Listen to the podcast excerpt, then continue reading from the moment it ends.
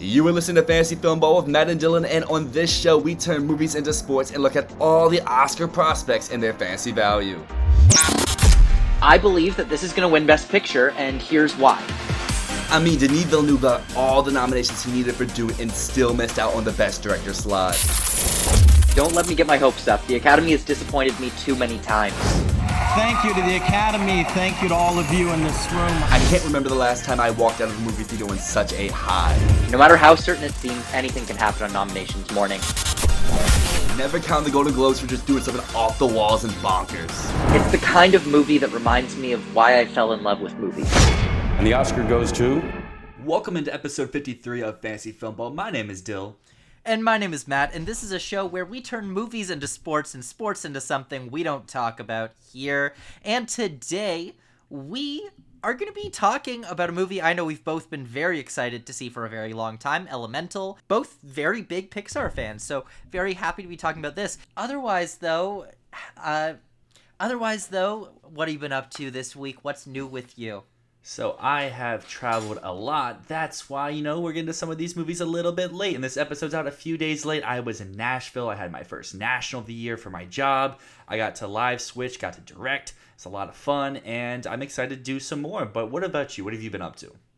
Uh, not a whole lot. I finished watching The Marvelous Missus Maisel this week. Ooh. Amazing final season. That was so good. You've been watching The Idol, right? How has that been so far? So I haven't started The Idol yet. I, I'm gonna oh, get there eventually. I thought that you had. I thought that you had, because I know we talked about it a few days ago and you hadn't, but I thought mm-hmm. that there was three episodes, because I know you're gonna do three and three, right? Yep. Uh, episode three comes out the day that we're recording this, so hopefully I'll find some time this oh. week to get into it. But I did recently finish the new season of Barry, which I have mixed feelings on. I love the first half, even though there's a giant tonal shift in the second half, and I really don't like the final episode, but it's one I'm excited to eventually re-dive in whenever I do a rewatch of Barry sometime down the line and see, do I warm up to it knowing what actually happens? We'll have to talk about that soon, because I am going to, now that I'm done Maisel season five, I'm going to uh, start Barry season four Ooh. pretty soon, I think, because I...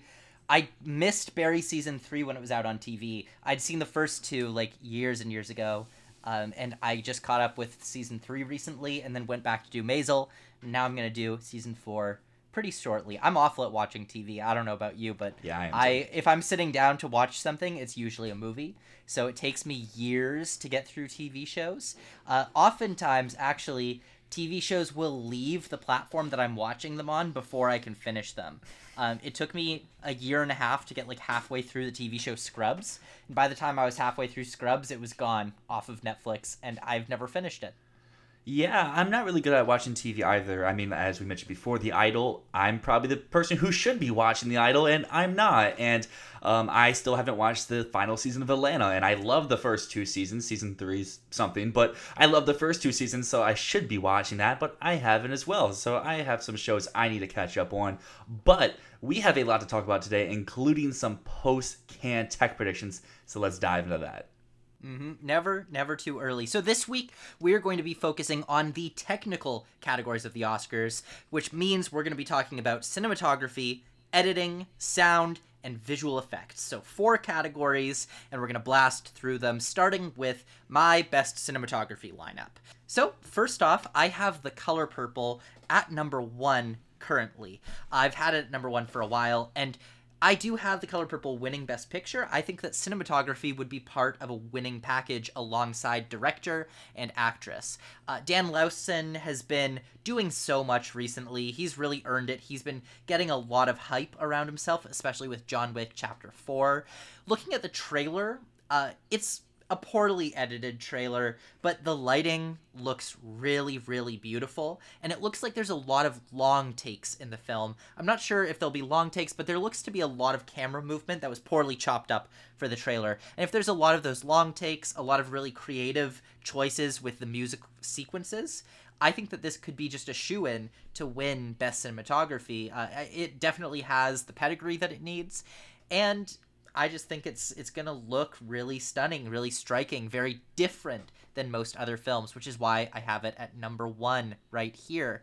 After that, I've got two films that I think look basically locked for nominations here, but neither of them looks flashy enough to me to win this category, and those are Killers of the Flower Moon and Oppenheimer. Killers of the Flower Moon, of course, shot by Rodrigo Prieto, and Oppenheimer shot by Hoyt van Hoytema. Both of these look really, really strong, but what I'm getting from the trailer is it looks like more of the same from the director, from the cinematographer, not enough to be striking to a point that'll win cinematography. People are going to disagree with me on that and say Oppenheimer could definitely win cinematography. I, from everything I've seen in the trailers, I, I don't see it as a win contender, but I do think it looks really, really strong for a nomination. What do you think about that, Dylan? No, I definitely agree about your top three here. I have another movie included in my top three that you don't have here, but we'll talk about that when we get there. Um, I think that Oppenheimer could win. It could not win. It really depends on if it gets into Best Picture, because it's been a while since our, we had a cinematography winner that was not nominated for Best Picture. So if that misses, probably not a winner. And same thing goes for Color Purple, Killers of the Flower Moon. I feel like all three of those are in Best Picture. So, you know, take your pick there. I think those are three great choices, and I think there's one more as well. But I, I like this top three. Uh, so yeah, I but I don't have Oppenheimer in Best Picture personally, so uh, it just doesn't really make sense for it to win cinematography. Then my next one, this is going to be a bit of a controversial one. I know a lot of people would not have Nyad at number four, but Claudio Miranda is shooting this, and I'm hoping that there's some goodwill for Claudio Miranda after his snub last year for Top Gun Maverick. There will probably be a really great narrative here with the technical requirements to get this movie done, seeing as it's a movie about swimming across a large, large channel of water. There's going to be a lot of water photography, I would assume, uh, a lot of very sweeping shots, a lot of close-ups, I would guess. Claudio Miranda has done miracles with water in the past with Life of Pi, so I could see a huge narrative developing around Nyad. Even if the film isn't great, I could see it make it into cinematography based on this. Then at number five, I have The Zone of Interest. And the cinematographer of this, Lucas Zal, he has two nominations before for Ida and for Cold War. And of course, Zone of Interest has insane reviews, which uh, seem to be absolutely best of the year material, but apparently the photography in this is much more observational and experimental than beautiful. It's a lot of locked down cameras shooting from wide angles. Uh, there's some night vision photography in here. Uh, it seems really interesting, but maybe not as traditionally beautiful as Lucas Zal's last two nominations. Ida, Cold War were both black and white films that were very, very distinct, very unique, Uh, but beautiful. And Zone of Interest doesn't seem like it's going for that. So I could see this being a snub, but I can also see a really great narrative building around Zone of Interest, um, especially because it's shot in a way unlike anything else. Yeah, I mean, Nyad, you make a great case there. Claudio Miranda probably should have been nominated, probably should have won last year. So like you said, maybe some goodwill. And we don't always get five movies that are in Best Picture in this category every year. I mean, last year we had two critically panned yeah. movies. So regardless of how Nyad does, if it's beautiful, it has a shot here. And then Zone of Interest, I agree with everything that you said. I don't think this one is in winning contention, but a nomination kind of looks good at where we're at right now. Back. At number six, I have Poor Things, and I think that Poor Things could actually be a possible win contender. In my mind, this is the most beautiful looking movie we've seen footage from so far this year, but I really wonder if the admiration for the tech elements are going to come more down to the uh, the production design of the film rather than the cinematography, because the production design is so big, so colorful, it almost makes me feel that cinematographers might think of that as a crutch for the film, that, you know, of course it looks beautiful because the design of the uh, the locations is so nice. I feel the exact same way about Barbie, about Asteroid City, that it's very easy to snub though that type of film because the production design is where the heavy left because the production design is where the heavy lifting is really happening. But I do think if Poor Things gets nominated, it could win. And when we see more from the movie, maybe this becomes like a surefire nomination contender. And again, if so, I could see it winning in this category. After that, I have Maestro. Now, Maestro is apparently extremely mid, but so was Empire of Light. And something I've heard from all people who have seen Maestro is, eh, the movie was boring, but hey, it looked really nice. It's a really well-made film. And so if it has beautiful photo- so if it has beautiful photography, even if the movie is aggressively mediocre, it could still make it into cinematography. Empire of Light, Bardo, Elvis. Sorry, Dylan. Sorry. Uh, and then Dune Part Two at number eight. This is another one people are going to yell at me for, but the question I have here is why nominate a film that's doing the exact same thing as the last one? You can go back in this category and you don't see a lot of nominations for films that are doing the same thing that the previous film had done. And honestly, I don't see them going for Dune Part Two when it just looks the same as the first one. Like, you've given that an award before. I don't see them doing it again. And I bet that's the one that's in your top three. Am I wrong? It is the one, just because the trailer did give me a feel that there is some new stuff there, whether it's the stuff with, like, Austin Butler's plant, where it looked like it's black and white, and yeah, some of the colors look a little bit more eye-popping on Arrakis and stuff. However, to, you know, boost your point here a little bit, we can look to just last year, where they do do a lot of new stuff in Avatar The Way of Water, and it still doesn't get in for this category. Yeah, well, that's actually... Avatar, thank you for giving me that. That's a great point. Avatar The Way of Water... Uh, was just not nominated in cinematography or score. Those are the two uh, categories that a lot of people thought, hey, it won last time. Actually, it didn't win score, but it won cinematography. And so it seemed like it should just make it in, and it didn't. It just, it doesn't happen that way. I don't think that this branch is going to go for that, especially Avatar The Way of Water was exceptional, and they did so many new things, and it still mm-hmm. couldn't make the cut. So, yeah, Dune Part Two. What I'm going to keep saying is, why nominate a film that's just doing the exact same thing as the first one? I see your point. They are doing some black and white photography, but so is Maestro, so is Oppenheimer, so is Poor Things. They all have bits of it that are going to be in black and white. So um, I, I don't know, man. Then I have The Killer. Not much to say on this one. David Fincher has uh, had some films get in. Jeff Cronenworth is his cinematographer. Uh, if this film's really good, it could get in. Number ten, I also have... John Wick Chapter four, Dan Laustsen. Look, as other films drop, this just looks stronger. That's kind of where I'm coming at right now with this. Uh, we know now, like, Past Lives is not a contender here, despite being a, pa- a contender in other categories. Asteroid City just came out. I don't think it's going to make it in here. I don't think it has a better case for it in cinematography than John Wick, so... Um, yeah, it's one of those things where it's not going to happen, but as other films drop out of the top ten, this film will kind of remain as like a solid, steady, not happening, but probably a better shot than that. And the last thing I want to mention here before we move on is Spider-Man Across the Spider-Verse. It's tempting, but is it eligible? I don't know if it would be eligible. I'm going to say it's probably not eligible. But I think it would be a very worthwhile nomination in this category for the way that they use light, the way that they use color, uh, the way that they use the digital camera and manipulate the digital camera. Another one I want to mention is going back to The Killer, is even when David Fincher's movies aren't Best Picture players, they usually kind of perform well here in cinematography as well. I know Gone Girl didn't, but uh, Girl with the Dragon Tattoo got in here. But that is my cinematography lineup. Let's move over to Best Sound, and you're going to take this one.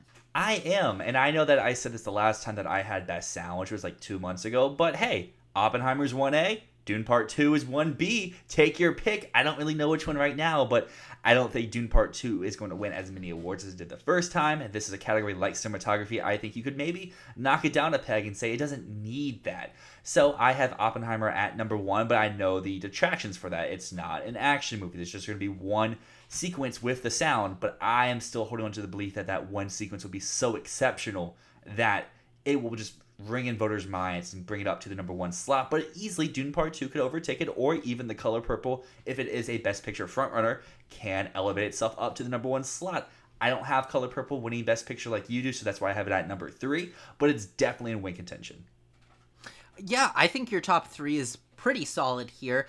Personally, I think Dune Part two is still far, far ahead because it's going to be loud. The soundtrack is going to be booming. We know it's not going to have sound mixing issues, which Oppenheimer probably will because it's a creative choice, not a mistake. Uh, but yeah, with Oppenheimer, I don't know. I am a little bit more skeptical on this. Mm-hmm. I think the bomb blast scenes are going to be exceptional. The question is just, is everything else around that going to be good? Is it going to yeah. be well done? Is it going to have those Tenet problems? Because the problem I find with Nolan isn't that he mixes sound poorly in action scenes.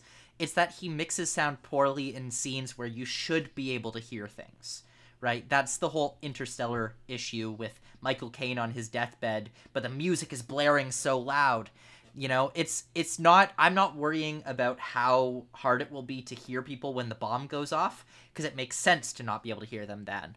Uh, what I'm worried about is, will he have restraint with the music in the moments where we're supposed to hear people? So I don't have Oppenheimer at number one, but I do have it in my top five because I think that the bomb blast sequence will be exceptional.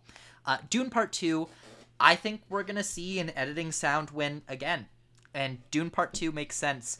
I keep saying that Dune Part Two is going to win less than the first one, but I still think it has editing, sound, and visual effects, and probably makeup in the bag. So uh, those are kind of how I feel about Dune Part Two right now. Color Purple, I'm going to say not in win contention here. It's not going to be loud enough. It's not going to be big enough, but it makes sense for it to be in your top five. What else do you have?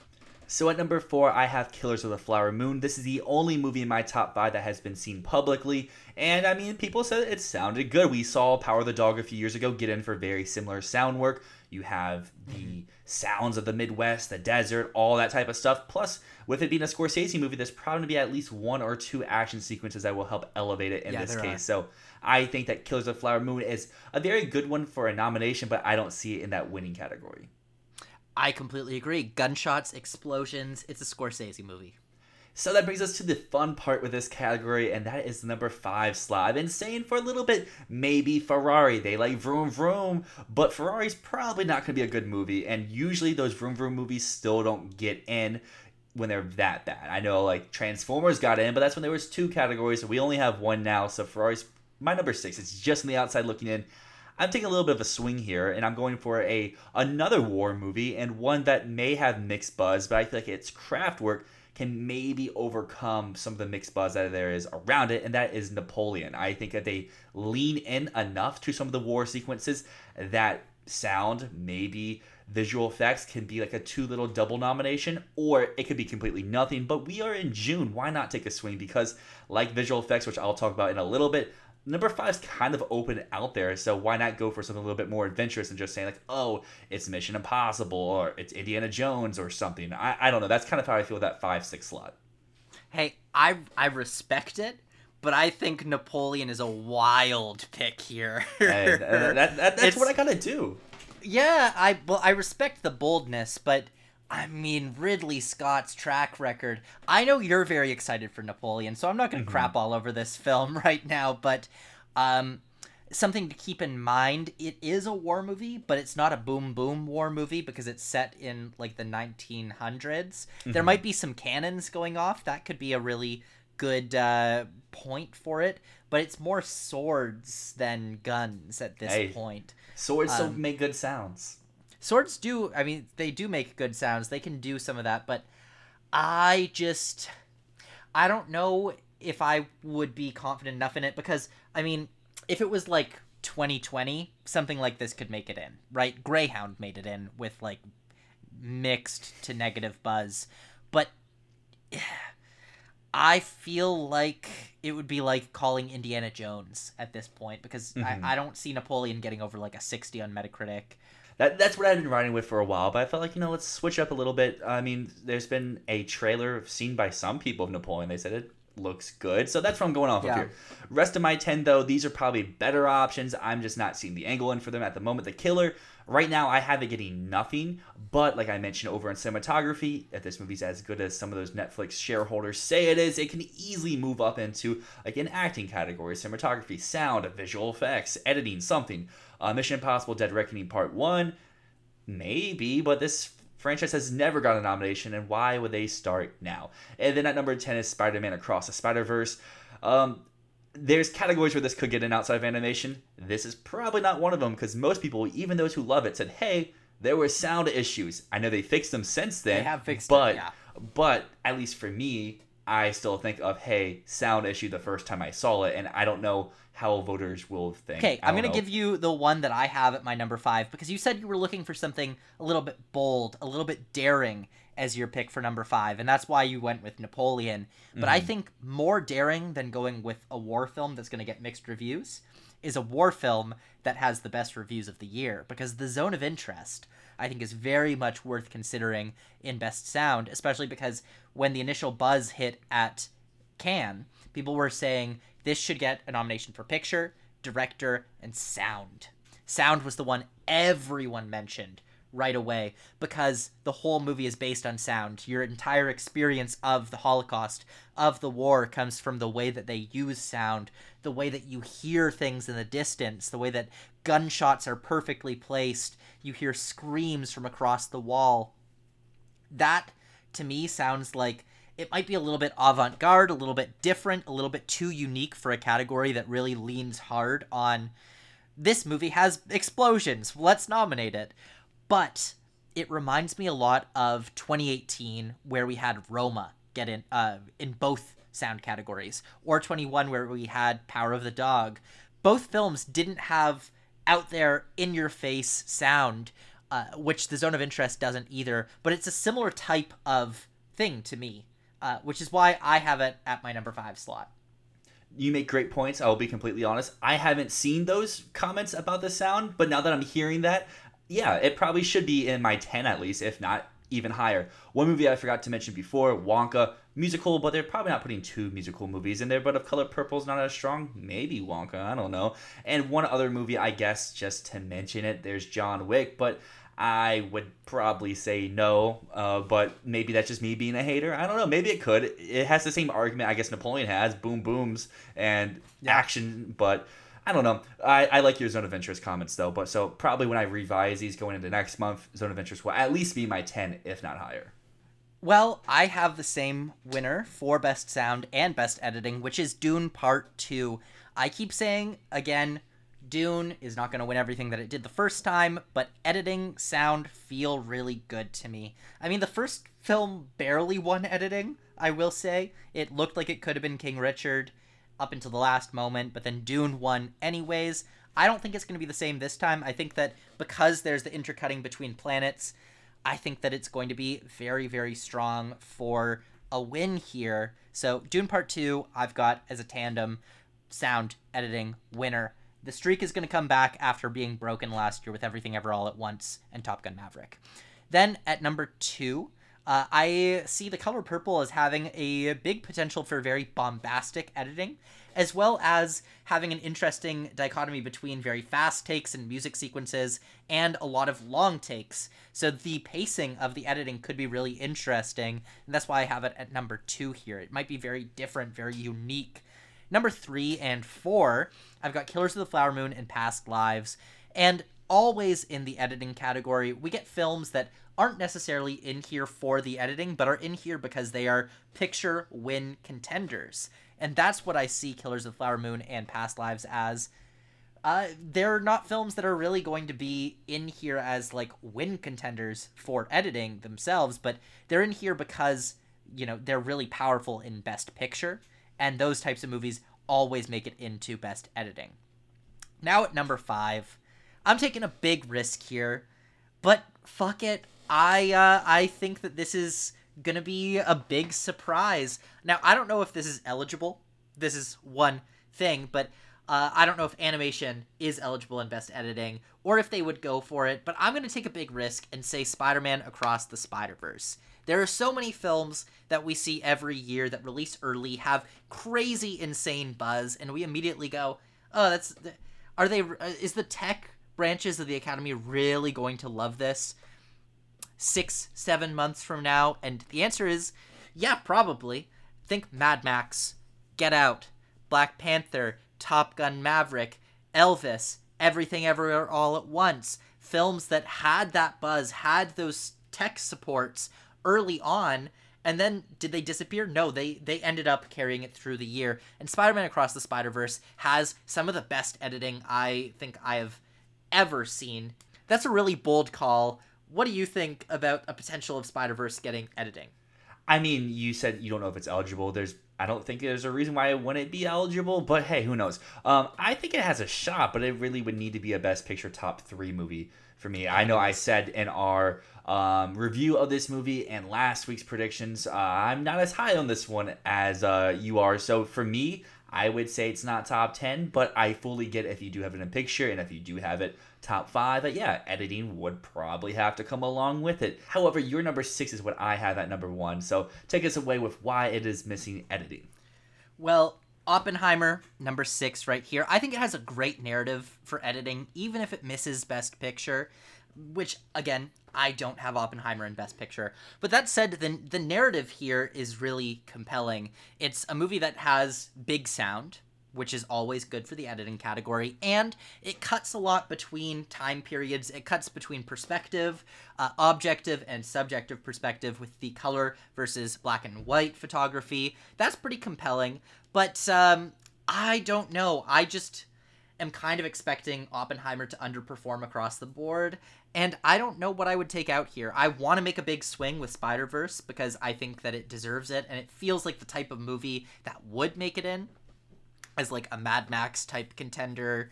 Uh, I don't know. So Oppenheimer is just outside, but there's a very compelling argument for putting it in over top of something like Past Lives, Killers, Spider-Man, Color Purple. Honestly, I think the only film that's locked in editing right now is Dune Part Two. Mm-hmm. And I could see Oppenheimer making it in there too. Now, a couple of other ones here. The Holdovers is one that I see as a potential editing nomination if it is a top three Best Picture contender, the same way that Killers of the Flower Moon, Past Lives are in here because they are very, very strong Best Picture contenders. If The Holdovers is that, it could make it in here. If not, don't count on it. Uh, at number eight, I have Air, which is pretty interesting because I don't have Air in Best Picture. I don't have it in Actor. But let's say Air does make it into Best Picture. What is one of the easiest nominations to come along with that? And I would say it's editing because it's a very quick film. It's a very uh, sharp film with the edits. There's a lot of editing happening here. Plus, I'm going to be honest, the editing category is pretty, uh, they're pretty lowbrow. It, not lowbrow, they're And I'm going to be honest, the editing category is pretty midbrow in the type of films that they like to nominate. So something like Air feels like something that they would go for. I mean, they've nominated, like, Green Book in the past. Uh, they don't really go for the artsy films. They really go for the crowd pleasers here, and Air makes sense there. Then at number nine and ten, I have Poor Things and The Zone of Interest. These feel like they might be an artsy passion pick, where I just said Air would be a more populist pick for this category, which they go with a lot, but sometimes they go with those artsy passion picks, uh, like The Favorite back in twenty eighteen. So it's possible that these could make it in here, but I don't think that they normally go for films like this. Oh, most definitely. And I think that if May December does become Netflix's main push, and it's getting a lot of love above the line, maybe this is a category we can kind of sneak in like Tar did last year. I do agree, though, if Ferrari's in sound, editing could be potential. And you mentioned how the editor's branch doesn't really care about, you know, how critically loved your movie is. I mean, Don't Look Up got here, so maybe Dumb Money could as well in that sort of fashion, yeah. But that movie would need to be a player somewhere else. It wouldn't be a lone editing nomination. It would need to be, like, popping up in, like, a picture or a screenplay as well to uh, be in the conversation here. Absolutely, absolutely. And this is a category where sometimes we see a film that's not in Best Picture make it in here. So I could see that happen, but I'm not counting on it right now. I do have my entire top five in my Best Picture lineup as well. All right, that brings us over to Best Visual Effects, and this is the easiest award for the year because Dune Part Two, here is your award. If you lose everything else, at least you're walking home with this one because Avatar The Way of Water did it. Dune Part Two is going to do it as well. Absolutely. If you got anything else other than Dune Part Two, you got to check your eyes, my dude. It's just, uh, it's just what's going on. That's just what's happening. It's undeniable. And speaking of undeniable, Marvel, they proved that last year. They're always in the race, regardless if they get visual effects society. They're still getting in, and that's why at number two, I had my Marvel slot, and we know it's not Ant-Man. It's probably not the Marvels. It's most likely going to be the one Marvel movie that's probably going to be a both critical and audience success while also making money, and that's Guardians of the Galaxy Volume three. Yep, great pick, great pick. Number three and four is where, you know, I have a little bit of controversial picks, but hey, that's what June is for, and visual effects is a category which this year looks kind of tough to pick after you get past number two. So I do have Oppenheimer getting in. Yes, it's not going to have much, but it does have something, and that's something I think can carry it a long way. And at number four, let's bring you over from sound. Double nomination like I talked about over there. We have Napoleon, same sort of things. If it's not in sound, it's not here, but I think they go hand in hand. I don't I don't think this movie's just getting one, it's two or zero. I'll tackle both of these a little bit. I've talked a lot about Oppenheimer's visual effects in the past. I just think that the way that they're marketing this as Nolan saying, we didn't use any any C G I, this is all real, it's all in camera, that's gonna kill it in this category. And Napoleon, I guess the thing that I see here with Napoleon is, like, what visual effects are there gonna be outside of, like, again, background replacement? But that happens in every single movie. There's not really gonna be any big characters that are done through C G I. It's just going to be making battles look bigger, which we see every single year, and it doesn't typically get nominations. So, I don't know. I would combat those two, but I think you're... first two are really, really strong picks, but uh, these two just don't feel like nominees to me. I totally get that. I mean, Oppenheimer for me is going to be more of, we love in these other categories, let's throw it another bone somewhere else, and I fully get this may not even be shortlisted, but I would say yeah, that makes the shortlist, it has a good shot. Yeah, but that doesn't happen with V F X. You know, like last year they could have done that for Everything Ever All at Once, which had a lot of visual effects, but they, they didn't throw it a bone there, even though they loved it. Mm-hmm. Uh, and it, you know... I mean, Dunkirk is a great example to go back to. Dunkirk didn't even make the shortlist, uh, and that one had more explosions than Oppenheimer is going to. Fair enough. Number five is one I think you and I will agree on, and that is yes. a solo V F X nomination going to The Creator. And to make space for that, we had to axe Little Mermaid, Indiana Jones, because, hey, these movies came out, and while some people love them, some people don't, and they probably can't overcome the hate. Well, The Creator just has to say, hey, we're just a movie, but we have this one aspect that is great. Yeah, The Creator is a great pick. Uh, Gareth Edwards, he knows what he's doing with... visual effects. The trailer, I don't know how I feel about the film, but the visual effects look absolutely stunning. And then we have Dungeons and Dragons, Honor Among Thieves. I know when we talked on our review, we both said that we kind of liked the V F X, but there's a lot of people out there who say they look bad, so to what? me, it could be shortlisted, Ugh. but yeah, almost every review I've listened to this movie mentioned they thought V F X were the weakest part, but you know really? we liked it, so we know we're the smarties here. Number nine yeah. is a movie that I think that definitely could get in. I just want to see something from it first, and that is David Fincher's The Killer. If it's popping up in score or sound or editing, visual effects probably could come along with it. And rounding out my ten is Mission Impossible Dead Reckoning Part One. It's just here because I need something here. Barbie's a no. Uh, I'm not putting multiple Marvel movies in my list. D C, yeah, right.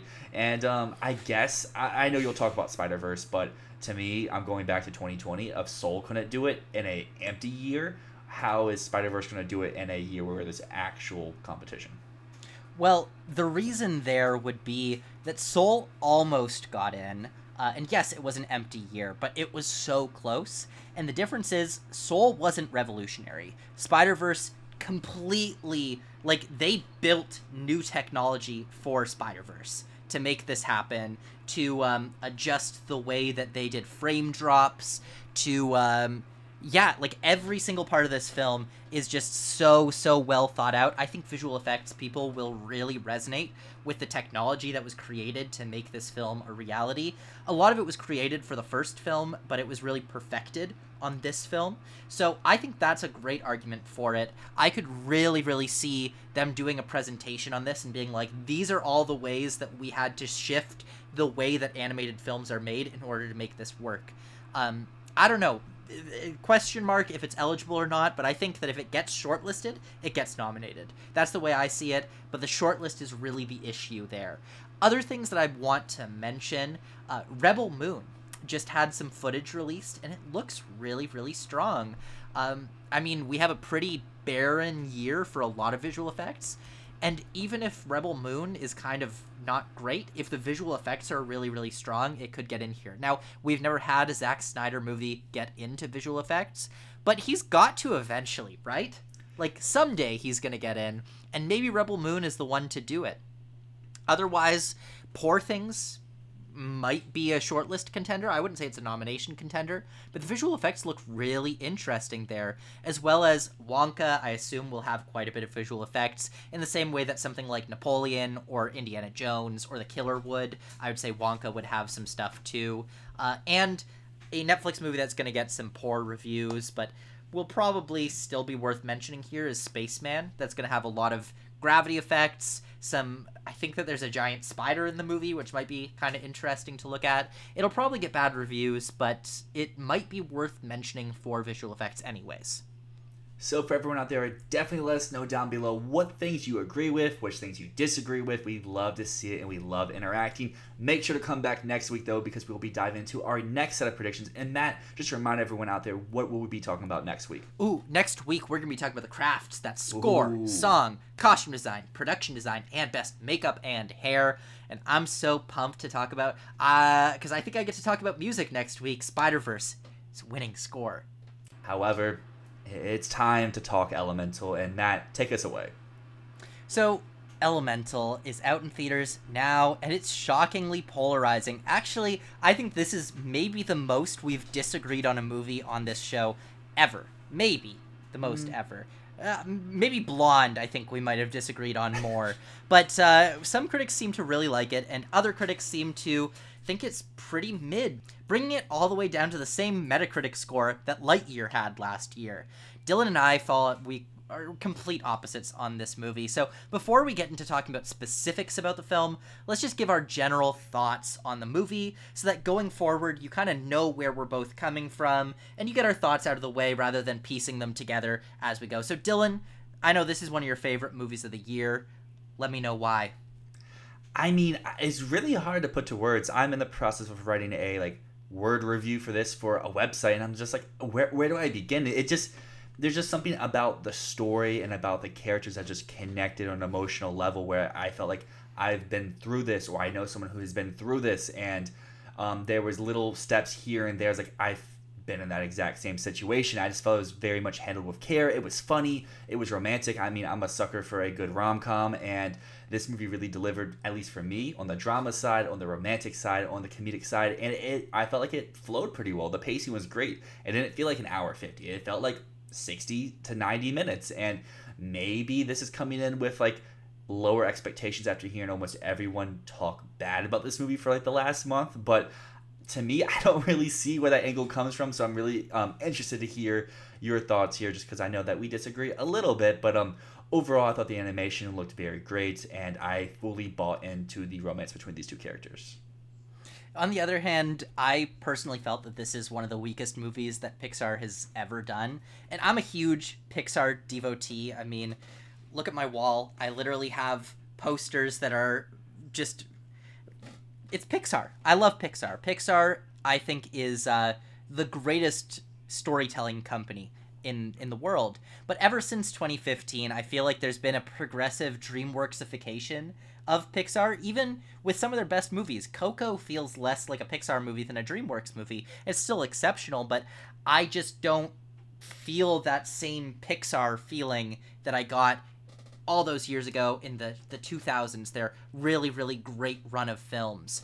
Um, the ideas are a little bit less cutting edge, the themes feel a little bit less poignant to me, and Elemental feels like a bit of a rehash, not just of Pixar's stuff, but also of many other studios, DreamWorks, Disney. Uh, like, I mean, it feels like a bit of a ripoff of Zootopia in my mind, but the reaches that need to be made to see the elements as people, and like, it feels like Pixar's scraping the bottom of the barrel. For a long time, there was a, a running joke people had about Pixar where they'd be like, oh, this movie is, it, it's about food, but the food has emotions.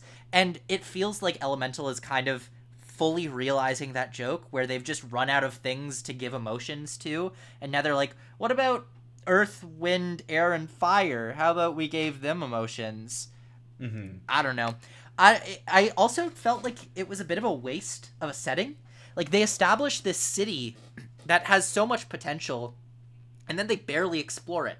That kind of hurt me a little bit, because I was like, wow, there's so much that they could do in Element City. They could go so many places, and I felt like they really, really stayed in one or two areas. And it made me think about how Zootopia did that, where Zootopia really explored different neighborhoods. It showed you the differences between neighborhoods. There was a lot of traveling, whereas this one mostly stays in Firetown, and then kind of goes to a few other places for just, like, a minute or two. Um, and I just felt like it was a bit of a waste of of a really potentially interesting setting. Dylan, you've told me that this is one of very few movies that have ever made you cry. Mm-hmm. Uh, like, one of three, I think, was the number you gave me. And I definitely didn't get hit emotionally by it, but what did you feel about this movie hit you emotionally in that way? And, like, thematically, what did you resonate with most in this story? So I guess I'll give the rundown of the movies. First, we have Coco. You can probably guess what scene in Coco. Then we had Avatar The Way of Water. And there's like three scenes in that that got me.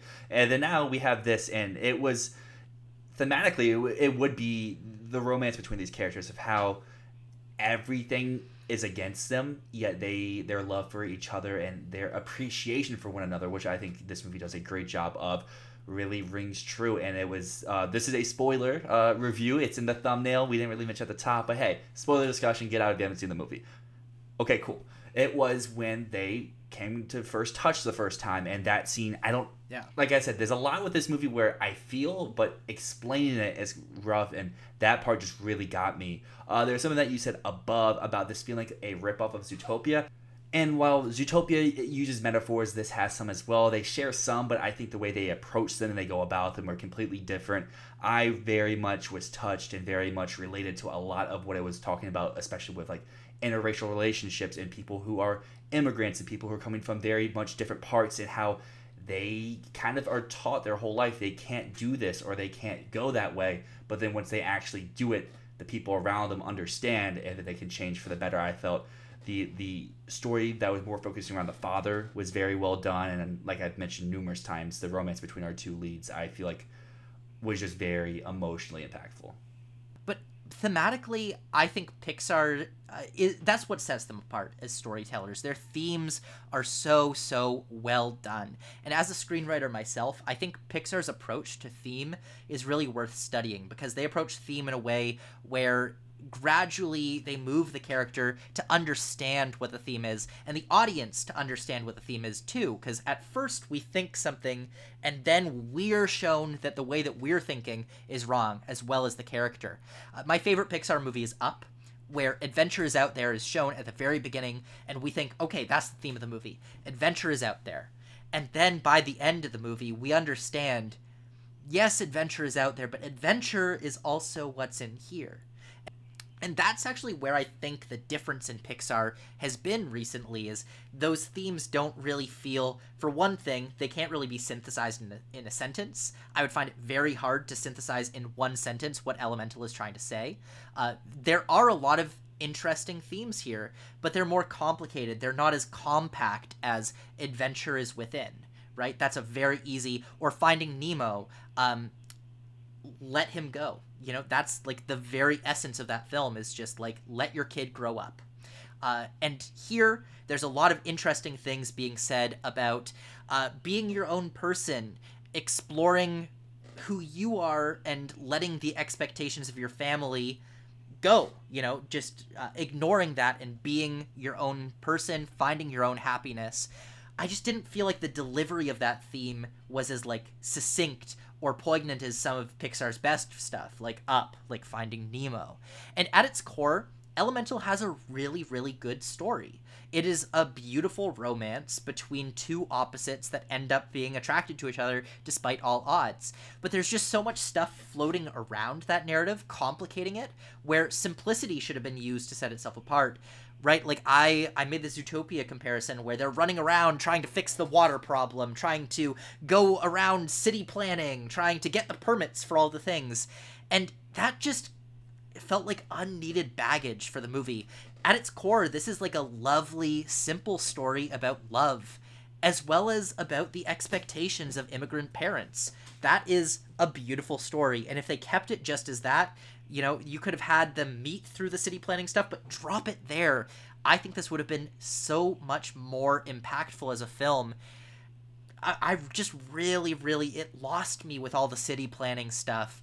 Um, give me a story about a daughter who is wrestling with the idea of disappointing her father. That's a beautiful film. And everything else is just noise to me. And the visual style of the movie is something that's really distinct, very unique in terms of Pixar movies. I've never seen a Pixar movie that looks quite like this before. So how did you feel about these visuals and how different they were from other Pixar films? I really, really like them for the most part. And I think that the opening sequence where you follow the parents who are first getting into the city, there's a lot of interesting dynamics at play, whether it's with the, the way they're just telling the story, but with how you're seeing. That could be due to the animation or just the blocking and a lot of stuff. There there's times where I think, especially when you get to like the water areas, uh, I think it kind of looks a little dull and plain and whatnot, but I think everything in Firetown, and when they go out to some of these more adventurous places like the tree or like the mm-hmm. the, uh, the the sporting game, I think those are all very like eye-popping sequences. But now let's talk about uh, something a little disappointing. This movie is flopping at the box office. It is the lowest grossing opening weekend for a Pixar movie ever, which is so incredibly unfortunate, because even though I didn't really like this movie, I thought it was pretty mid, uh, I love Pixar, and I want to see continued success for their original stories. I mean, I don't think there's really anything they can do. It's just the state of the box office market for animation. I mean, when's the last time an original property was successful? Because I mean, like, yeah, Spider-Verse is doing well. That's based on Spider-Man. Yeah, Puss in Boots did well. That's based on a known character. We haven't had an original story be successful since the pandemic has started, and that's just something that will take time. For example, I even think like if Luca came out in theaters or Turning Red, it would kind of perform like Elemental and like um Onward, where it's like be right in between both of those, where it probably won't do great first week and have decent legs after that, but it's still not turning a profit. And yeah, Toy Story five will make a boatload of money. How do you build fresh properties that people want to see more of if people don't go see the original movies? I will say, actually, with Turning Red, I think that would have been a huge hit in theaters, because you look at the merch for that film, it's still selling out at Disney World. But you right? could say they, the same thing about Encanto. Are... Yeah, yeah, that one became big after it hit streaming. Um, so I don't know, maybe, maybe you're right. I guess something that has changed at Pixar in the last little bit, if I'm understanding correctly, is they're not as harsh at cutting projects as they used to be. They used to have a really, really harsh process in getting movies made where they would just cut your movie. No, like, even if it was going well, if they were like, this isn't up to our standards, it's gone. Mm-hmm. Uh, now it seems like there's a little bit less harshness, and they're really focusing on centering upcoming voices, which is cool, but I, I think that they need to keep some of these films a little bit longer in development, work out the kinks a little bit more, because the types, the films have changed coming out. They really have. There is a big, big difference just in how the stories kind of come through, how the themes come through. Now let's talk Oscar chances. Do we think this can still get into animated with the mediocre critic response and the disappointing box office? What do you think, Dylan? As because you're coming at this, you really like the film. You see why voters might vote for it. What do you think? I would say yes until we see the other competition. I think writing it off now, when we don't know how other stuff will do, is a big, drastic overreaction, because like we saw earlier, like Raya and the Last Dragon got mixed reception. It came through at the end of the day, and I'm sure there's other examples that are just missing my head right now. But like, for example, mm-hmm. of How Do You Live comes out and it doesn't hit any festival. eyes may not get on it as much. It could struggle. Or Teenage Mutant Ninja Turtles may not be as good as it looks like it's going to be. Wish, or some of the Netflix ones that aren't Chicken Run. Like, we're going to have an open fifth slot no matter what. And it's just, will it be this, or will it be something that we don't even know about at the moment? Or is it just going to be one of the, the big ones that we all assume? Because it's mm-hmm. animation's a category where it's never five for five. You're never going to get what you think it is so far out. So something's going to drop off. Maybe it's Elemental, or maybe it could be it with addition of something else, but I think it's still in the conversation. People will hit the animation is good, and we've known in the past this branch likes movies that are well animated, even if their scores aren't the greatest, like The Boss Baby. So um, it's just going to come down to how the other competition does. So let's talk about that. I'll give some of the stats right now. So Elemental has a fifty-nine on Metacritic. In twenty twenty-two, the average between all of the films was seventy-seven point eight. The lowest scoring movie in Best Animation was Puss in Boots with a seventy-three. In twenty twenty-one, the average was seventy-eight point four, and the lowest there was seventy-one with Luca. Actually, Raya and the Last Dragon, not mixed response. It had a seventy-four on Metacritic, which is very good and was stronger than Luca. twenty twenty was a pretty thin year for animation because of obvious reasons, the Pandy, you know, for one, but the average there was still seventy-four. That one had a few more mixed response films in uh, Best Animation, but the lowest were Over the Moon, which had a sixty, and Onward at a sixty-one, which is pretty comparable to Elemental at a fifty-nine right now. So that's a pretty good comparison there, but keep in mind, that was a very thin year. A lot of stuff got pushed because, you know, it was twenty twenty. The last comparable year, I'd say, was twenty seventeen, which had The Boss Baby, which had a fifty out of one hundred on Metacritic, and Ferdinand, which had a fifty-eight out of one hundred. So Ferdinand is extremely, extremely close to Elemental. Uh, and Ferdinand opened to eleven million dollars at the box office, which is less than Elemental opened to. And it grossed a total of eighty-three million dollars domestic, which we should expect that uh, Elemental will gross more than that. We should expect more than eighty-three million. So that is one angle there. So Ferdinand, mixed reviews, and mediocre box office still made it in. But The Boss Baby, which had also very mediocre, was a huge success. fifty million dollars opening weekend, one hundred seventy-five million dollars total. Uh, I'm not exactly... I'm not exactly sure how Ferdinand ended up happening, but if Elemental does happen, it'll be very similar to that. Not only is it draft time, it's Pixar draft time, and they had a lot of great movies. However, however, last week I did take the L, so I don't have the first overall pick. That is for you. It is for me, and I'm going to be taking WALL-E first overall. I think it's a pretty undeniable first pick right here. There are so many amazing films that Pixar have done through the years, but WALL-E is one that I think stands, it's not my favorite, but I, I, I think it stands as one of the best. My favorite is one that I don't think will, will go right away. I don't know, maybe you will pick it, but uh, WALL-E is one that I know if I didn't pick this, you would pick it right away because it is a brilliant film. It mixes animation, live action, tells an emotional story with unforgettable characters. It's not just a great Pixar movie. It's not just a great kids movie. It is a great sci-fi movie uh, and will stand the test of time forever. It's on the Criterion Collection. That's crazy that you got a Pixar movie in the Criterion Collection. I would have it back here if uh, if I had that Criterion release, but I don't, and I hopefully will very soon. But WALL-E is my first pick. What are you following this up with, Dylan? So I am following you by leaving my favorite movie for my next roundup because I feel like I can wait a little bit, but if I don't, I'll be very upset. So I'm going to go with something that I love and I know a lot of other people love, and that is Inside Out. I feel like this was very revolutionary for when it came out, and it still stands the test of time today. I think it's one of Pixar's most relatable films, and I think it's something that, regardless of your age, you can see yourself in Riley, or you can see yourself as one of the emotions, and you can really connect. And I think that's something that Pixar does really well, is making movies that you can really feel on an emotional and a very personal level. On the flip side of that, my next one is one I don't really relate to all that much, but I just think it is a very great film, and it's, I think, one of the very few times that Pixar has been nominated for Best Picture, and that is Toy Story three. Oh, thank God. Thank God, Dylan. I think I know which one you're picking, And it's one I'm not really a huge fan of, so that's why I didn't take it here. But I'll let you know when it happens. But Toy Story three, I think, is great. I know that there's been a little, like, retrospection within the last few years where they're like, is it that great? I would say it is. I think it has one of the best Pixar villains. It has one of the most emotional scenes in all of Pixar's catalog, mm-hmm. not to mention a great progression for both of our lovely toys, Buzz and Woody. And this would have been a great place to stop. We have at least two more, so we may talk about those. I don't think so. They totally should have stopped with So Long, Partner. What an amazing final scene of a movie. Like, I challenge anyone to not be reduced to rubble with that.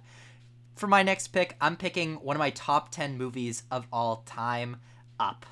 I know that uh, Up is one that some people feel mixed on. I've heard a lot of people saying that the movie is amazing for the first ten minutes and then it's whatever afterwards. I disagree. This is a movie that is absolutely fire from start to finish. It starts off with that emotional promise. You get so attached to this couple and then you watch one of them pass away. It breaks your heart. And the movie doesn't end there because the adventure just begins at that point. It's an adventure to discover that life doesn't end at that point, that there's so much more. And it's also a story about someone discovering that they didn't disappoint their partner. And that's really, I cry more at the end of this movie than I do at the beginning, when he discovers the book where Ellie has filled out all the pages saying, this is our adventure. And adventure was not out there. Adventure was inside both of us. And we had a life full of adventure. I'm getting emotional just thinking about it. Oh my God, Up is one of the greatest movies of all time in my mind. It is a top ten movie for me. It would have been my first pick, but um, I was worried you would take Wall-E, and I didn't think you'd take Up. So uh, well, smart man. That's smart man. Exactly, exactly. I, I knew I could wait, but Up truly should be my first round pick. It's a, a masterpiece in my mind. And number three is another masterpiece, Finding Nemo. Uh, I've got both of them back here. Finding Nemo, I think, might have the best screenplay ever written. And the reason I say that is because it is so structurally tight. It is so thematically strong. The way that the characters are led through this story to learn the theme is just brilliant. Like, you could study Finding Nemo's screenplay and learn how to write a perfect screenplay just based on Finding Nemo. Uh, and actually, I have been taught based on that, because literally in university classes, when they've told us how to do structure, how to work on a story, they have given Finding Nemo as an example. So it's not nice. Just a film that should be studied in schools. It is studied in schools. So those are my next two picks. And I'm feeling on fire right now because I've got my top three Pixar movies right now. Well, good for you. I am now going to take my favorite Pixar movie, and you talk about Up making you cry. Well, Coco did that for me. I think Coco is one of the most fun Pixar movies, and it also packs a very deep, emotional, personal punch there in those last few minutes, as well as having some of Pixar's best songs. I feel like the music in this movie is severely underrated and overlooked. And to pair with Coco, I guess if you take Finding Nemo, you get one of the most iconic movies. Give me another one of those iconic Renaissance type films for Pixar, and that is Ratatouille. I know some people say this is their favorite Pixar movie. It's not there for me, but I still thoroughly enjoy this. I feel like it adds a whole new dimension for how Pixar can tackle some of these stories, because it doesn't just rely on comedy. It doesn't rely on um, toys or rely on characters that you don't normally see. I mean, it has a rat, but the, ha- the rat's very human, and I just love how the rat is able, Remy, not to, you know, throw hate on him, but yeah, Remy is able to connect with so many people and able to express and follow his dreams, even though everyone around him saying, no, you can't do that. Great picks. Really, really great picks. Ratatouille was one I was considering if you didn't pick it here, but instead I'm going to start off with one that maybe should be my last pick, because it might not be as popular with the folks out there, but this is my number four, so I'm going to go true to myself here. Soul. I mm-hmm. think Soul is a brilliant, brilliant movie. Good it was my pick. Favorite movie of the year that it came out in, twenty twenty. Best movie that year. Should have been nominated for Best Picture. Uh, talk about movies that made you cry. This is one that just made me weep. Uh, it, it feels like an entirely new understanding of life. You know, we don't have a purpose here, and that's okay. That being the theme of the whole movie is just, like, so beautiful. Life is what you make it.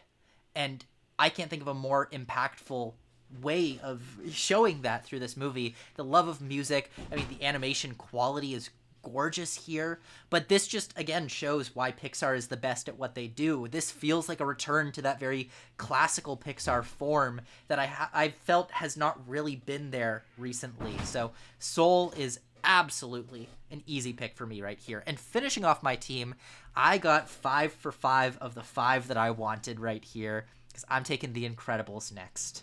Uh, The Incredibles is, I think this is the most fun Pixar movie. It's maybe the most turn your brain off Pixar movie out there. Uh, no, Cars is more turn your brain off, but The Incredibles is less of like a thematically beautiful film and more of just like a, you're going to get two hours of amazing action. You're going to laugh a lot. You're going to have a great time. And it's going to give you one of the best super movie, one of the best superhero movies ever made. So uh yeah, The Incredibles, easy easy pick here. There's a great villain, great heroes, the family dynamic is so funny, it's a rewatchable movie.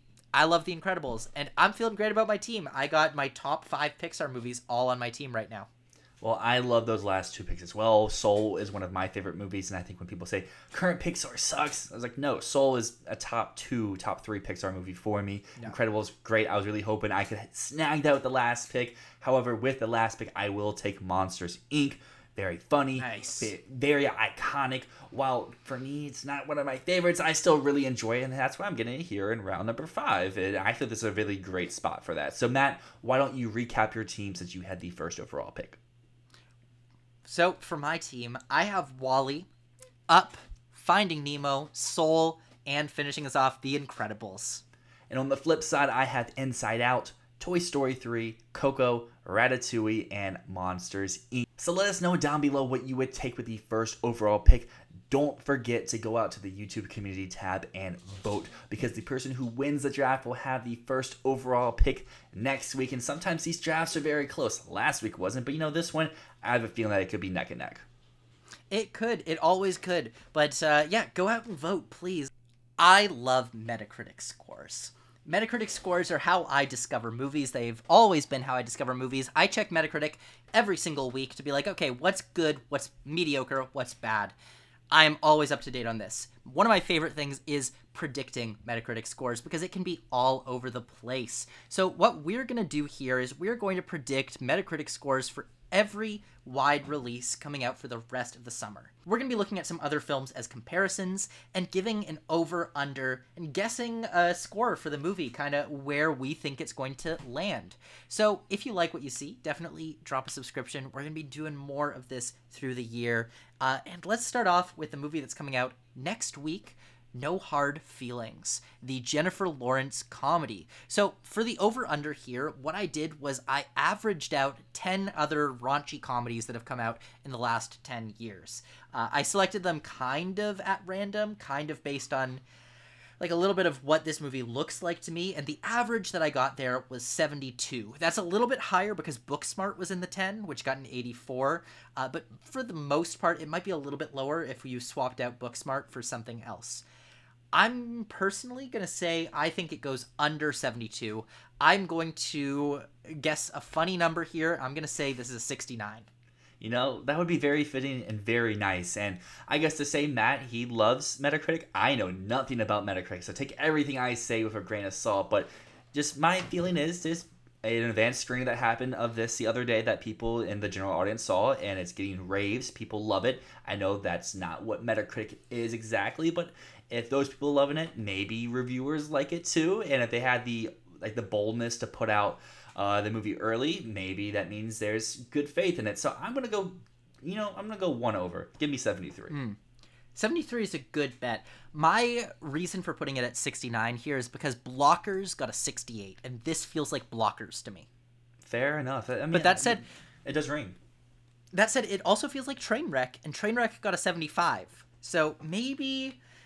I, I think it's just in this range. Like, think mm-hmm. sixty-eight to seventy-eight is, like, where it's going to be. It's going to land somewhere in there. I can't see it much lower.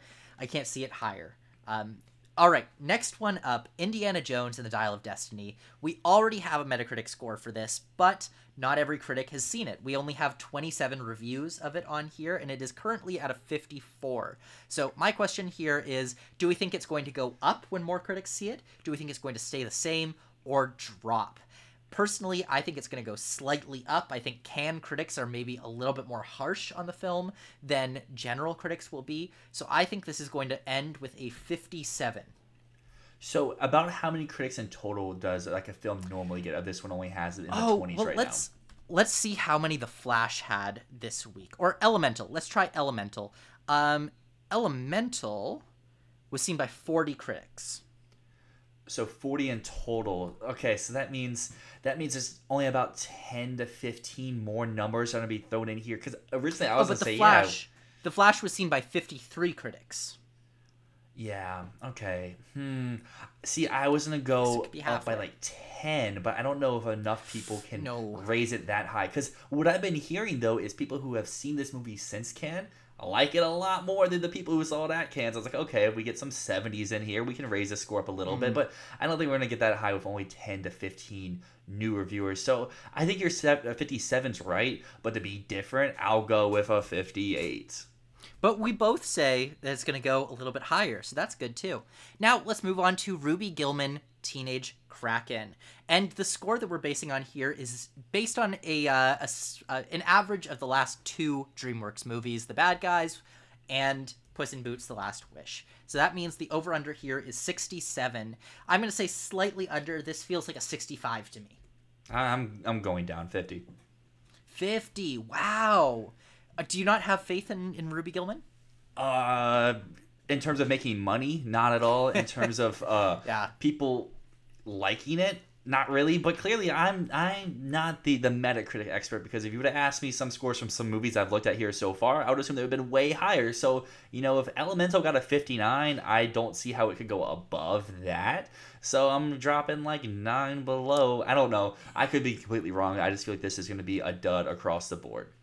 I don't see it being worse than The Bad Guys, though. But maybe that's coming from me not liking I, The Bad Guys at bad all. Guys but good. The Bad Guys got a sixty-four, and I think The Bad Guys is a four out of ten, personally. So Insidious, The Red Door. Averaging out all the films in this series, you have a, a low of forty in the Insidious saga, and you have a high of fifty-two. So the over-under here is forty-eight, based on all of those movies. And I'm going to say it's under forty-eight. I don't see this performing very well. I could see this being a red Metacritic score, but I'm going to personally go forty-two. Yeah, I saw the trailer for it for the first time the other day, and it does not look good. Um, but at least looking at some of these other scores, I mean, the original one got a fifty-two. Chapter two drops all the way to a forty. But the last one that came out, The Last Key, which at least people who I know really didn't like that, that had a forty-nine. So I guess I'll put this around there. I mean, I guess our average is forty-eight. So I'm going to go still under, but above you. I'll go with forty-five. But I'm That's not, a great I'm not very confident. I'm just looking at these numbers here, and they've been on like closer to fifty. There's just one that's really bringing it down. Yeah. So next one to talk about is Mission Impossible Dead Reckoning Part One. The over-under we're going here is seventy-eight, uh, because let's just look at the modern era of Mission Impossible. The Tom Cruise is a lunatic era, uh, which starts in twenty eleven with Ghost Protocol, got a seventy-one. Rogue Nation got a seventy-three, but then Fallout got an eighty-six. I don't see this being as big of a thing as Fallout was, um, but I also see it being an improvement from Ghost Protocol and Rogue Nation. I'm going to say this is an eighty-one. See, to me, I feel like this could hit that Fallout thing. What I think will hold it back a little bit is that it's a part one, so there's a chance that this story does not feel finished at the end. Didn't hold back Spider-Verse. Yeah, but you could say Spider-Verse would be higher, because Spider-Verse isn't in the nineties. It's in the it's in the high eighties. Yeah, that's fair enough. So what's what's your number here? You know, you know, I'm gonna go. It, it's repeating the last one, eighty-six. eighty-six. Wow. Wowza. Bold. Bold. That is bold. Okay, Oppenheimer is the next one, and here's Ooh. where I'm going to get controversial. So the over-under, we're just taking the last ten years of Christopher Nolan, which is Dunkirk, which had a ninety-five, Tenet, which had a sixty-nine, nice. and uh, Interstellar, which had a seventy-four. Uh, so the over-under of the average of those three movies is seventy-nine. I'm going to say under. I have this at a seventy-two, and I think when it gets a seventy-two on Metacritic, the internet's going to have a meltdown. What was Interstellar's again? seventy-four. seventy-four. Ugh. Hmm. That's, that's interesting, because I think this is a Best Picture player, but it can't hit that Interstellar, that Tenet range if it's being a Best Picture player. So you know what? If our line is seventy-nine, I'll say it hits the line. seventy-nine. seventy-nine. Nice. Yeah, and that I don't have it as a Best Picture contender, which is, and the reason I don't is because I see it getting a seventy-two.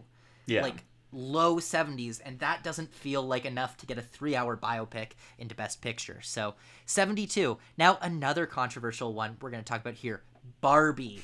The over-under for this is ridiculous, I'm going to say, because if we're looking at Uh, the average between Greta Gerwig's past two movies, Lady Bird had a ninety-three, Little Women had a ninety-one. So the over-under here of the average of Greta Gerwig's films is ninety-two. It's a clear under. A clear under. But I'm going to make an even more bold statement. I think that this is going to be critically mixed. Um, I think that this is going to get a yellow Metacritic score. So I'm going to put it at a fifty-eight. See, I am not going to go that low. I'm going to put it at an eighty.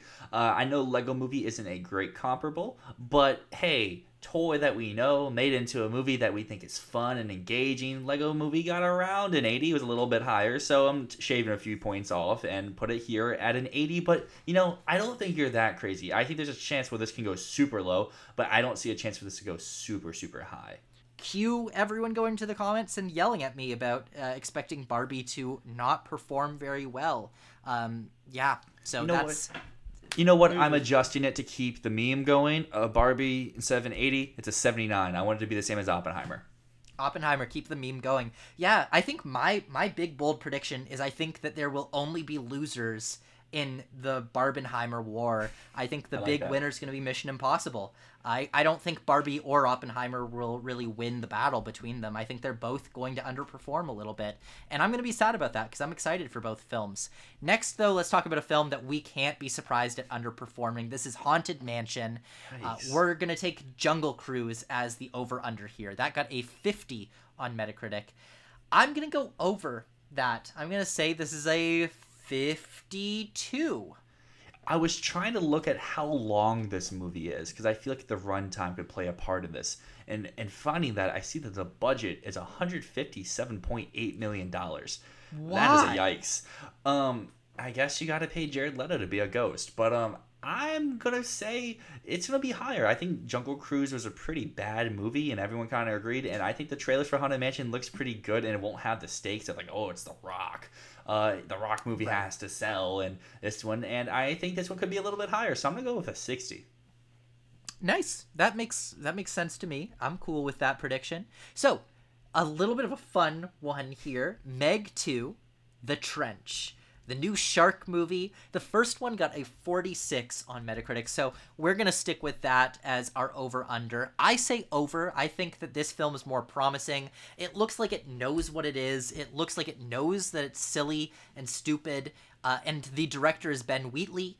Ben Wheatley did some very, very fun action movies. He did Free Fire, he did A Field in England, High Rise, um, as well as the Rebecca movie, which I think is his one movie that is just not very fun at all. So I'm going to go over forty-six. I'm going to put this at a fifty-four. I am going under. I think the first movie also knew what it was, and clearly they didn't weren't very responsive to that. And I've heard from, I guess, Twitter accounts and Reddit accounts that are in the industry that the test screens for this have been bad. So I'm going oh. with a forty. Oh, man. That's... I'm going to choose not to trust the test screenings on this. Fair enough. So fair next enough. up, one that I know we're both very excited for, T M N T Mutant Mayhem. It's from the same team as Mitchell's versus the Machine, so let's go with that. eighty-one is the over-under. I'm going slightly under with that uh, and saying seventy-five. But if we're talking previous Teenage Mutant Ninja Turtle movies, way over. Way, way over what those ones scored. Because what, what did the past Teenage Mutant Ninja Turtles get? Probably not good. So the last Teenage Mutant Ninja Turtles movie got forty oh my god, it got a forty, and the one before that got a thirty-one. Um, Yikes. That's crazy. Yikes. Wow, that's crazy. So yeah, if we're looking at thirty-one and forty as the previous, this is going so high over it, because uh, I'm going to put it at a seventy-five. I know when we were talking about the over-unders that we're setting here, we mentioned Puss in Boots: The Last Wish, which, you know, similar animation style and like that. And that only got a seventy-three, which really surprises me due to the praise that it was getting in a lot of places. So, you know what? I'm just going to say the same thing, but a little bit lower. I'm going to go a seventy with this one. Nice. Nice. That's a good, good easy one right there. So we're both under Mitchells versus the Machines, but over Teenage Mutant Ninja Turtles. But for the next one, Gran Turismo. This is a funny one. This is directed by Neil Blomkamp. Neil Blomkamp, he once, what a fall from grace. He made District nine, which got a Best Picture nomination, had an eighty-one Metacritic score, and it's all been downhill from there. Uh, so we're averaging out all of his movies. He's District nine, eighty-one, Elysium, sixty-one, Chappie, forty-eight, and uh, I can't remember the last one that he did, but he did a horror movie and it got a red Metacritic score. Nice. So the over-under here is forty-eight. I'm going to say under on this. I think that this is going to underperform forty-eight. I'm going to give it a forty-seven. You know, this, I have nothing to go off of here, but the trailer, it, it kind of actually looks fun. I saw it. I know we joked about it once on the show before, but I actually watched the trailer and it looks, it looks kind of good. So I'm going to say over fifty-five. fifty-five, good bet. Now, horror movie for August, Last Voyage of the Demeter. Uh, let's go off of Renfield, the other Dracula movie that released this year, which got a fifty-three on Metacritic. I haven't seen the trailer for this one. I don't, I know it's more serious than Renfield was, but I'm going to go under Renfield. I'm going to say this gets a fifty-one. I don't know what to think about this movie because the trailer does not make it seem like it's a Dracula movie until, boom, Dracula's there. Um, it just seems like a shipwreck movie. So I don't really know where to go. And if Renfield got a fifty-three, which that seemed like is pretty critically panned, but a fifty-three is kind of good. Um, uh, you know what? What did I give Insidious before? Insidious I gave a nice juicy forty-five to, let's say... This is a forty-eight. I don't know. The trailer looks kind of the trailer looks kind of good, but I it looks it doesn't look like it should be a Dracula movie. It's just Dracula's roped into it because they need to sell a name. But another company that's going all in on their properties, D C, Warner Brothers, is releasing Blue Beetle. Uh, now the over under we're going with here is fifty-four because we're going Shazam seventy-one, uh, Shazam two. At forty-seven, Black Adam at forty-one, and The Flash at fifty-eight. So the over-under is fifty-four. I'm going to say Blue Beetle slightly under fifty-three. Well, I I haven't given a red yet. Let's give a red here, thirty-eight. thirty-eight. Ooh, that would be that would be a killer for this, this new D C property. I'll take the hate of people. You know, if you made it this far, you can drop a comment down below. You can give us a thumbs down here. This movie looks awful. And I know there's people out there who say this looks great. This looks this trailer is, I think, my least favorite trailer I've seen in years. And a Black Adam got a forty-one. I don't see this being above Black Adam. Okay. Yeah, that, that makes a lot of sense to me. I haven't seen the trailer for this. I haven't gone out of my way to watch it. You're lucky. You're lucky. But it plays um, in front of every I probably... movie. I haven't seen it in front of any movies. That's so weird that like I like I have not come in contact with this trailer. I've got to see a ton of movies. Next up, Strays. This is from the team behind Good Boys, which got a sixty on Metacritic. So our over under here is sixty, and I'm going to say under. Let's go fifty-five. See, I felt like there was good buzz around this movie, and then Universal kind of randomly out of the blue said, "We're pushing this." And it got delayed by like a whole month and a half. Like like less than a month or so before its release. So to me, that reads that this movie might not be good. So of Good Boys, a movie I thought was funny, but I can understand why people didn't love it, got a sixty. I'm going to drop this one a little bit lower and give it a forty-three. Ooh, that's a lot lower too. But yeah, I could see this being a massive uh, misfire, I guess. And you're right, the studio strategy might be telling. Next up though... Speaking of delays. I, I Speaking of delays, we've got White Bird, formerly known as White Bird, A Wonder Story. Uh, this is a Holocaust movie set in the universe of the Jacob Tremblay movie Wonder. Uh, now, Wonder got sixty-six on Metacritic. So I'm going to go so far under that. I think this is going to be a red. I think this is going to be known as one of the biggest misfires of the year. I'm going to give it a twenty-four. twenty-four is big low. Um, on top of just the premise is a head scratcher. This movie's been delayed for about like two years, it feels like. So that clearly speaks about their faith in this movie's ability. So I'm also going to go red. I'm going with a thirty-six. That's a little bit stronger than where I am, but I think that this is going to be seen as one of the worst movies of the year. I think this might be a Razzie contender. Okay, um, yeah. So I could see that really, really uh, being not very good. Now, The Equalizer three. So The Equalizer three, this is our last one. Uh, we're doing an over-under of fifty-three here because the first one got like... Maybe, fifty-seven. I don't know. fifty-seven. And the second one got lower than that. So fifty. There we go. So fifty-three is our midpoint here. I'm going under. I think this is going to continue the downward trajectory. I'm going to give it a forty-six. See, you should have done for the jokes and made it a forty-three because that's seven seven seven. Um, I don't uh, know what to yeah. go here. I also do agree that this is going to go down from the last one. But at the same time, why are they making these movies again if they're just going to keep getting worse? But we talked about this in our box office when these they still movies, make money. They stay consistent. They've made the first one, the second one made the exact same amount of money. I think it's like a three million dollar difference. So with that being said, we have a fifty-seven, we have a fifty. Let's drop it down by seven more. Give me that good old forty-three. So I guess what we're predicting here is not a very good summer for the movies, because well, clearly. Thing after thing has just been yellow, yellow, yellow, yellow. Ugh. Do we even have a green? Yes. Um, Mission Impossible. We do. Mission Impossible, Oppenheimer, we both agree. Uh, T M N T, we both agree, is going to be green. Um, we don't agree on Barbie. We're almost in agreement. Um, yeah, yeah, everything gross. Else. Oh, No Hard Feelings we have in a green. Oh, yeah. God, that is not a good-looking summer. Well, that just stays in line because if you uh, remember that little summer box office prediction video that we did where we gave our top ten, you know, a lot of things are underperforming. I said like, oh, I think this summer is going to be great.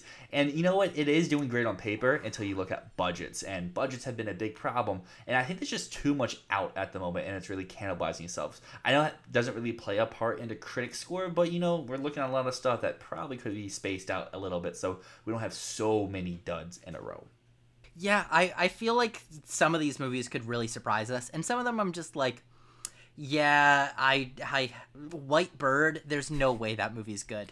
There's no way it's anything less than horribly offensive.